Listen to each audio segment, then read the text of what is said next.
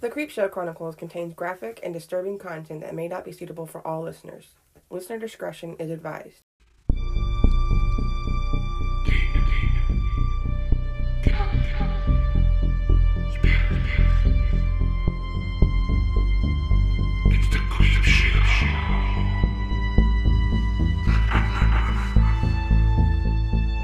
Hello, and welcome to The Creep Show, where we talk about true crime, the paranormal, and everything in between. Today on The Creep Show, we're talking about Matthew Shepard. And I have a question for you guys, and you can answer on any of our social media Instagram, Facebook, or Twitter. Where is one haunted place that you would want to visit before you die? Um, anywhere in the world. Um, whether it's Waverly Hills, the catacombs, anywhere. Um, Poveglia wherever you want to visit.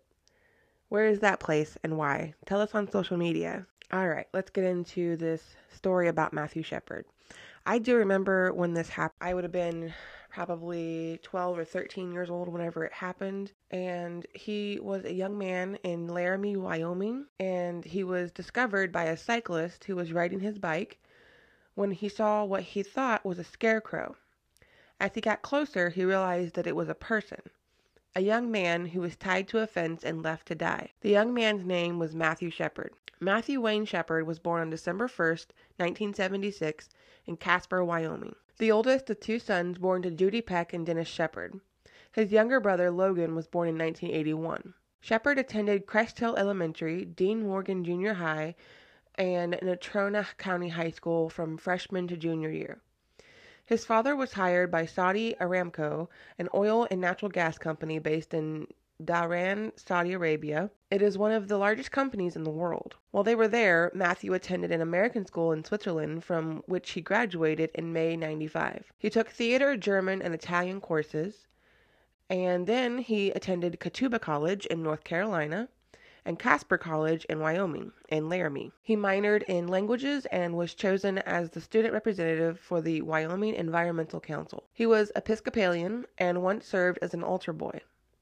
He was described by his father as an optimistic and accepting young man who had a special gift for relating to almost everyone. Matthew had a great passion for equality and always stood up for the acceptance of people's differences. Michael Jozu, who had been Shepard's friend and later created a documentary about him, Matt Shepard is a friend of mine, described him as a tender hearted and kind person. This caused him to experience depression and panic attacks. According to his mother, one of his friends feared that his depression had driven him to become involved with drugs during this time at college. He was hospitalized multiple times due to clinical depression and suicidal ideation. We're going to go ahead and skip ahead three years to October 6, 1998.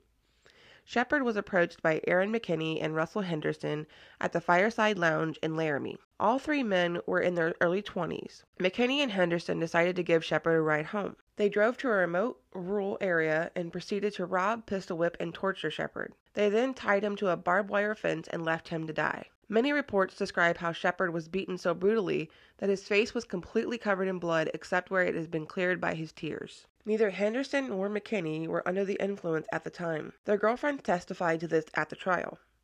McKinney and Henderson testified that they learned of Shepard's address and intended to steal from his home as well after attacking him and leaving him tied to the fence in near freezing temperatures. The two returned to town, and McKinney proceeded to pick a fight with two Hispanic youths, Emiliano Morales and Jeremy Herrera. The fight resulted in head wounds for both Morales and McKinney. Police officer Flint Waters arrived at the scene of the fight, he arrested Henderson, searched McKinney's truck, and found a blood smeared gun along with Shepard's shoes and a credit card. Henderson and McKinney later tried to persuade alibis for them and help them dispose of evidence. Reggie Fluty, the first police officer to arrive at the scene, found Shepard alive but covered in blood. The medical gloves provided by the Albany County Police Department were faulty and Fluty's supply ran out. She decided to use her bare hands to clear an airway in Shepard's bloody mouth.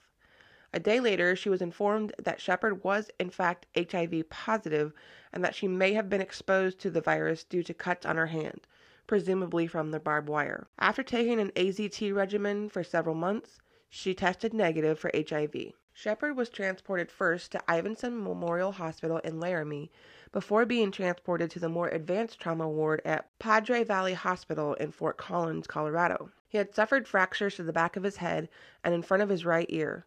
He experienced severe brainstem damage, which affected his body's ability to regulate his heartbeat, body temperature, and other vital functions. There were also about a dozen small lacerations about his head, face, and neck. His injuries were deemed too severe for doctors to operate.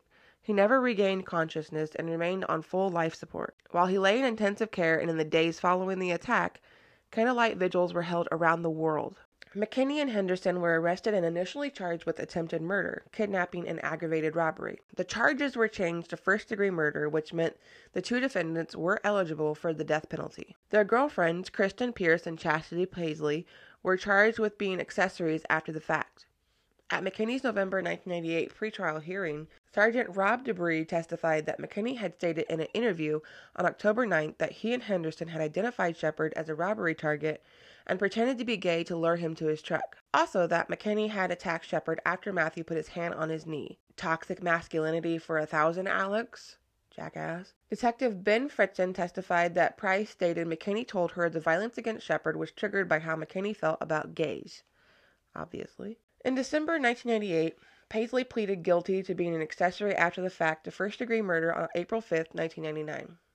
Henderson avoided going to trial when he pleaded guilty to murder and kidnapping charges. In order to avoid the death penalty, he agreed to testify against McKinney and was sentenced by Dis- District Court Jeffrey A. Donnell to two consecutive life terms. At Henderson's sentencing, his lawyer argued that Shepard had not been targeted because he was gay. McKinney's trial took place in October and November of 99. Prosecutor Cal Rerucha alleged that McKinney and Henderson pretended to be gay to gain Shepard's trust. Price, McKinney's girlfriend, testified that Henderson and McKinney had pretended that they were gay to get Matthew in the truck and rob him. McKinney's lawyers attempted to put forward a gay panic defense, arguing that McKinney was driven to temporary insanity by alleged sexual advances by Shepard, which is absolutely ridiculous. This defense was rejected by the judge, thankfully, McKinney's lawyer stated that the two men wanted to rob Shepard but never intended to kill him.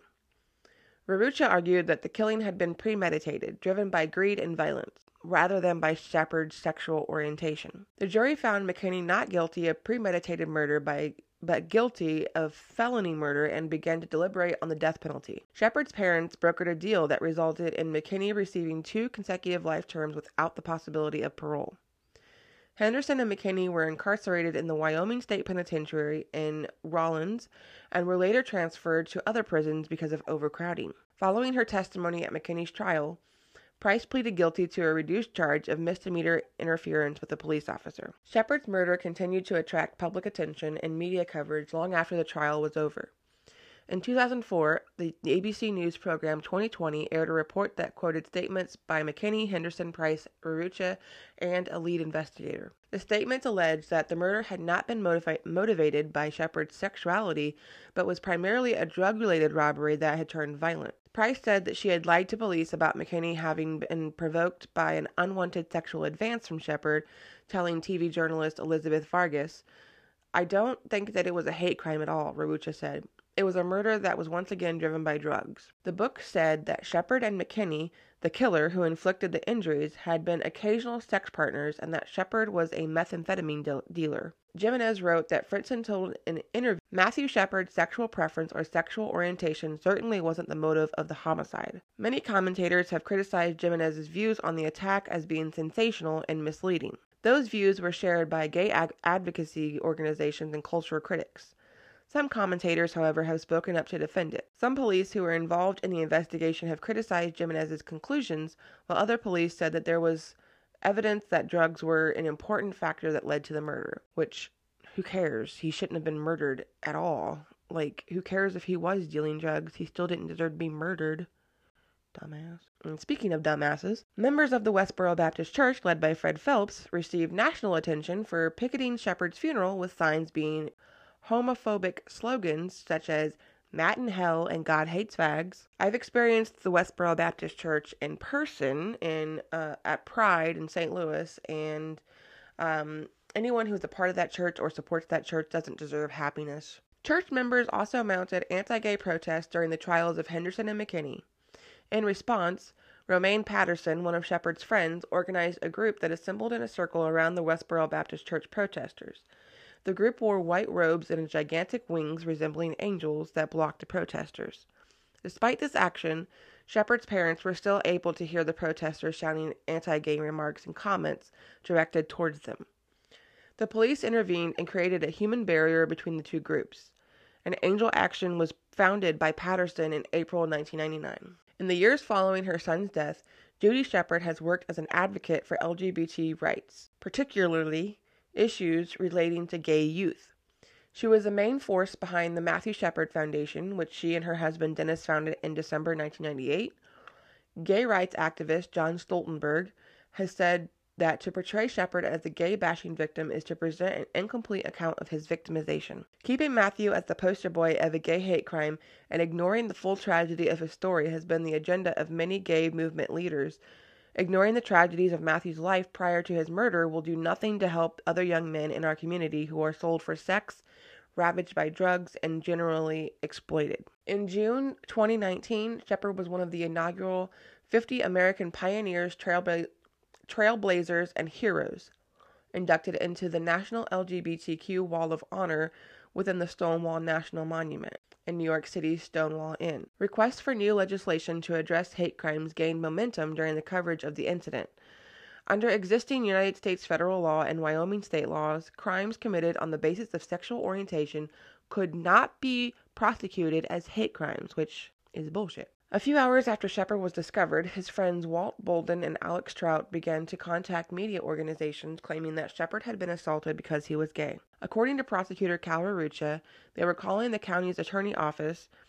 They were calling the media and indicating Matthew Shepard is gay, and we don't want the fact that he is gay to go unnoticed. Tina Labrie, a close friend of Shepard, said that Boulden and Trout wanted to make Matt a poster child or something for their cause. Boulden linked the attack to the absence of a Wyoming criminal statute providing for a hate crimes charge. In the following session of the Wyoming legislature, a bill was introduced that defined certain attacks motivated by a victim's sexual orientation as a hate crime. The measure failed on a 30 30 tie in the Wyoming House of Representatives. President Bill Clinton renewed attempts to extend federal hate crime legislation to include gay people, women, and people with disabilities. A Hate Crimes Prevention Act was introduced in both the United States Senate and House of Representatives in November 97 and reintroduced in March 99 but was passed by only the Senate in July of 99. In September 2000, both houses of Congress passed such legislation, however, it was stripped out in conference committee. On March 20, 2007, Matthew Shepard and James Byrd Jr., the Hate Crimes Prevention Act was introduced as federal bipartisan legislation in the United States Congress, sponsored by Democrat John Conyers.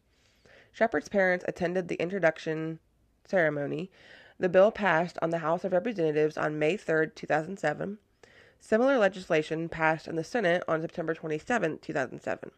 However, then President George W. Bush indicated that he would veto the legislation if it reached his desk. Fuck you.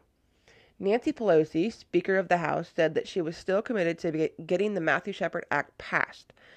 Pelosi planned to get the bill passed in early 2008, although she did not. Following his election as president, Barack Obama stated that he was committed to passing the act. The U.S. House of Representatives debated expansion of hate crimes legislation on April 29, 2009. During the debate, Representative Virginia Foxx of North Carolina called the hate crime labeling of Shepard's murder a hoax. Foxx later called her comments a poor choice of words. You're a poor choice human.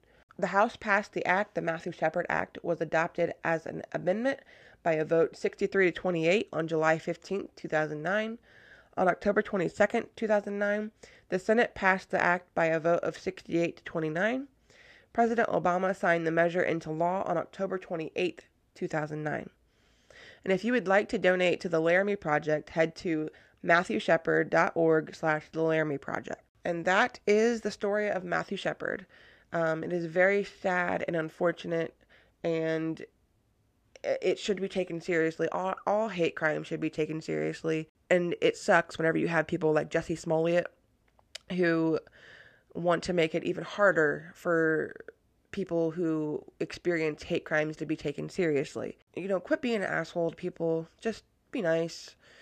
Quit treating people that are different than you differently because you don't understand their quote unquote lifestyle, which it's not a lifestyle, it's just who they are. Um, and yeah, so that was the Creep Show. I'm Sarah. Normally I would say that's Ashley, but I'll... Thanks for listening to the Creep Show Chronicles. Follow us on social media and share our show so we can grow our audience.